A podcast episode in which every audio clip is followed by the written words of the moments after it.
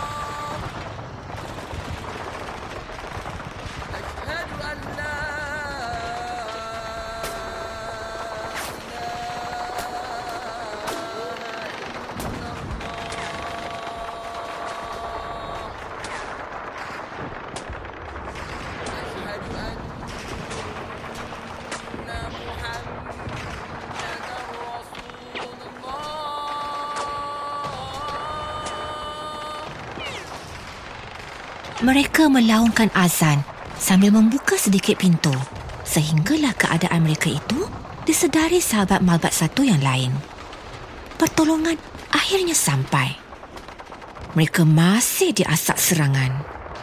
Tiada pilihan, mereka akhirnya meninggalkan kenderaan yang musnah di mana bahagian dalam kenderaan terbakar. Radio tidak lagi berfungsi manakala enjin telah berhenti dengan sendirinya. Detik itu terlalu genting. Halo 13, di sini Sandri.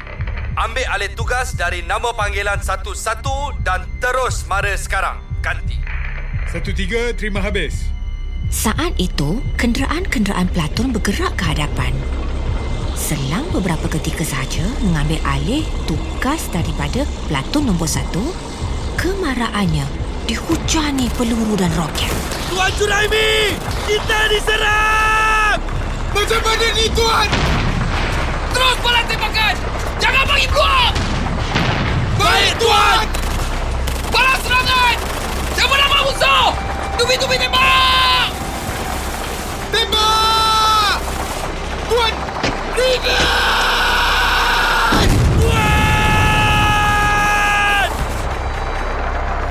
Suasana kelam kabut tersebut, Lance Corporal Sanif Ahmad yang merupakan ketua kenderaan Lieutenant Juraimi yang berada paling hadapan melaporkan bahawa pelancar bom asap kenderaannya telah terkena tembakan lantas meletup. Matanya cedera. Suasana terlalu tegang. Mereka saling berbalas tembakan. Grenade dan roket meletup di sekitar kenderaan mereka sibuk melayani serangan militer. Sekali lagi, Ketua Kompani memberi arahan kepada Lieutenant Juraimi. Halo 13 di sini Sunray. Gerak terus ke hadapan dan laksanakan misi mencari dan menyelamat. Kenderaan nama panggilan 2 Company B yang tersasar berhampiran objektif Bravo. Ganti. Satu tiga terima. Gerak sekarang. Roger. Out. Pada masa yang sama, sekali lagi, ketua company menanyakan kemajuan misi tersebut dengan memberikan beberapa maklumat penting. Kenderaan nombor panggilan 2 yang tersasar berada di jarak 600 meter ke 800 meter di hadapan. Tanda panduan cahaya berwarna biru akan dicampak ke hadapan sebagai penanda kawasan tersebut. Tuan, musuh masih ada lagi, Tuan. Mana? Mana? Tunjuk saya. Siapa nampak musuh? Balas tembakan! Musuh dalam bangunan, Tuan. Gelap, Tuan. Tak nampak. Militia masih belum berputus asa. Mereka terus memberi tentangan sengit walaupun beberapa kedudukan mereka berderai dan hangus diletupkan roket. Kelihatan di ufuk, fajar mulai terbit dengan warna kemerah-merahan. Menandakan subuh bakal menjelang. Pergerakan malbat sedikit lancar dengan bantuan udara. Apabila tiba di kawasan deretan rumah anggota, dapat menyaksikan seseorang berhampiran rumah tersebut membaling cahaya biru ke tengah-tengah jalan seperti maklumat yang telah dimaklumkan. Lieutenant Juraimi kemudiannya mengarahkan kenderaan lain membuat pertahanan sekeliling berhampiran rumah tersebut. Bom asap dilancarkan ke arah datangnya peluru musuh bagi melindungi kenderaan Malbat satu. Semua pelatun bergerak ke Stadium Mogadishu. Cahaya matahari sedikit demi sedikit menerangi kawasan sekitar. Sayup-sayup Azan berkumandang, sahut menyahut, mengiringi pergerakan ke stadium. Perasaan menjadi terlalu sayu kerana terlalu banyak darah tertumpah di Bakara Market. Perjalanan Mabat Satu masih dihujani tembakan peluru-peluru militia yang mencari peluang di saat-saat akhir untuk menewaskan mereka. Ada kalangan anggota tentera Amerika Syarikat terpaksa berlari di samping kenderaan Malbat satu sejauh hampir 3 kilometer ke stadium. Sinar cahaya matahari pagi terus memancar terik. Bunyi tembakan peluru kian lesu. Mungkin juga militia sudah keletihan kerana bertempur semalaman. Atau mungkin juga mereka sudah kehabisan peluru. Sekiranya mereka menyerang, maka kedudukan mereka akan terdedah kepada tembakan balas pihak lawan.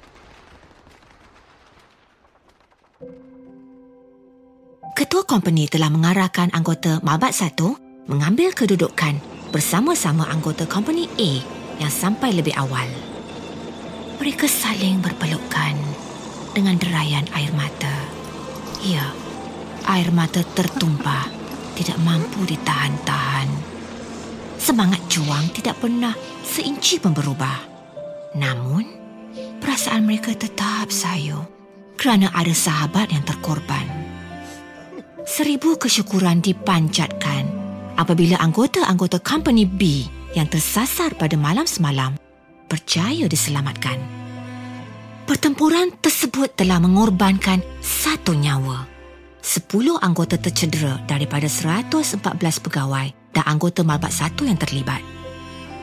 Pahlawan-pahlawan yang tercedera ialah Major Abdul Aziz bin Abdul Latif, Corporal Manaf bin Muhammad, Lance Corporal Sulaiman bin Aziz, Lance Corporal Muhammad Sabri bin Ahmad, Lance Corporal Rosti bin Abdullah, Lance Corporal Abdullah bin Din, Lance Corporal Aziz bin Bakaratullah, serta Prebet Rizal bin Ismail. Yang terakhirnya, Prebet Mat Asnan bin Awang yang tercedera parah di bahagian dada akibat terkena RPG lalu menghembuskan nafas yang terakhir di tempat kejadian. Sejumlah empat kenderaan perisai daripada 32 kenderaan Malbat satu yang turut serta telah dimusnahkan. Kenderaan-kenderaan ini terpaksa dimusnahkan kerana ia tidak lagi boleh bergerak. Jika ditinggalkan, berkemungkinan ia digunakan kembali oleh pihak militia yang sememangnya mahir mengubah suai kelengkapan perang demi kelangsungan perjuangan mereka. Selain itu, terdapat banyak peralatan kelengkapan yang hilang maupun rosak semasa aksi di Pasar Bakara. Sementara itu, menurut laporan Tentera Amerika Syarikat pula, seramai 18 anggota terkorban. 77 orang tercedera dalam pertempuran tersebut. Pihak militer juga mengalami korban tempur yang tinggi di mana menurut laporan tidak rasmi telah mengorbankan kira-kira 300 ke 400 militia dan mencederakan kira-kira 700 ke 800 pengikut setia General Aidid. Tidak ramai tahu persiapan tentera kita ke Somalia diiringi dengan kapal laut logistik yang diberi nama MB Ballistic 3. Ia sebuah kapal laut sewa khas yang didaftar di Rusia dari Pelabuhan Klang Selangor memulakan pelayaran pada 12 Jun 1993. Pelayaran ini membawa barang kelengkapan bagi memenuhi keperluan warga Malbat 1 semasa bertugas di Somalia seperti air mineral, rangsum, tempur ATM, minyak diesel, bahan makanan bagi derma kepada penduduk Somalia, peralatan kelengkapan ketenteraan, peluru serta bom dan kenderaan perisai. Sebelum itu, hampir 60 buah kenderaan perisai berkenaan telah dibawa dari Sungai Petani ke Pelabuhan Kelang kira-kira seminggu sebelum tarikh pelayaran. Tujuannya untuk disusun dalam ruang kapal yang bertingkat-tingkat. Militia Somalia menembak jatuh dua pesawat UH-60 Black Hawk. Bangsa helikopter terhempas ini terperangkap. Dan ketika itu, tentera pengaman dari negara lain gentar lagi gerun untuk bertempur dengan puak pengganas. Tentera Pakistan yang pada awalnya mahu menyertai misi menyelamat tanpa diduga berpatah balik. Mereka beralah sebelum bertempur. Hanya tentera Malaysia yang sanggup meredah segala mara bahaya dan membawa keluar mereka yang terperangkap. Tuan, tuan ada dengar berita dari radio tak? Uh, berita apa ya? Pihak berkuasa Somalia ada beri amaran pada rakyatnya. Betul. Baru mereka tahu siapa kita. Baru dia sedar kita ni semua belang harimau besi dari Malaysia. Baru mereka tahu siapa belang harimau besi dari Malaysia. Sekali harimau ni mengaum, bertempiaran petualang yang mencari pasal. Keberanian tentera Malaysia amat dihargai tentera Amerika Syarikat yang tanpa dijangka menulis berpucuk-pucuk surat penghargaan. Lebih mengharukan dan membakar semangat juang pasukan negara apabila sehari selepas pertempuran, stesen radio Somalia memberikan amaran. Don't you touch Malaysian Tiger. Telah terbukti, harimau belang besi bukan calang-calang kehebatannya. Jiwa, roh dan semangatnya hanyalah untuk mengharumkan negara Malaysia tercinta. Andai takdir menentukan, hantarlah perwira kita ke mana saja, ke hutan belantara, ke gurun tandus gersang, hatta ke tujuh lautan dunia sekalipun. Selagi ia bernama perjuangan, perwira kita akan tetap mara sehingga titisan darah terakhir. Pasukan ini telah menyerahkan jiwa dan raga mengukir kegembilangan saat menabur khidmat bakti di bawah panji Persatuan Bangsa-Bangsa Bersatu PBB dengan menjadi komponen utama Malaysia Battalion Malbat 1. Mereka inilah yang sebenarnya pergi untuk bertarung nyawa di Somalia di bawah ketumbukan United Nation Operation in Somalia 2, UNOSOM 2. Buat semua perwira negara. Terima kasih. Doa dan kasih sayang kami ini saja yang mampu diberikan. Tabik hormat untuk segala jasa dan pengorbanan. Untuk mereka yang telah pergi terlebih dahulu, semoga Tuhan memberikan nikmat dan kerehatan abadi di syurga Firdausi. Hanya selepas 27 tahun berlalu, Brigadier General Datuk Halim memutuskan untuk mencatat segala kisah yang tersimpan ini melalui sebuah buku yang berjudul Belang Harimau Besi. Bagi beliau, tempoh 27 tahun dalam dunia ketenteraan menjadikannya benar-benar dewasa dan matang untuk mengungkap tragedi berdarah Bakara Market dengan telus. Buku yang merakamkan segala kisah pahit getir perjuangan tentera kita di Somalia ini bakal diterbitkan oleh Dewan Bahasa dan Pustaka DBP pada Oktober 2020 bersempena bulan kejadian peristiwa berdarah di Somalia. Kisah yang berlaku di Bakara Market, Mogadishu, Somalia merupakan antara kisah perjuangan yang penuh darah dan air mata. Inilah bukti pengorbanan tentera kita. Sejarah ini juga telah mengangkat maruah pasukan tentera Malaysia di mata dunia. Keberanian mereka amat luar biasa. Lebih mengesankan, akhirnya kehadiran Malbat Satu disenangi bahkan diraikan penduduk tempatan. Peribadi baik dan budi bahasa cantik akhirnya memenangi hati penduduk Somalia yang dahagakan keamanan.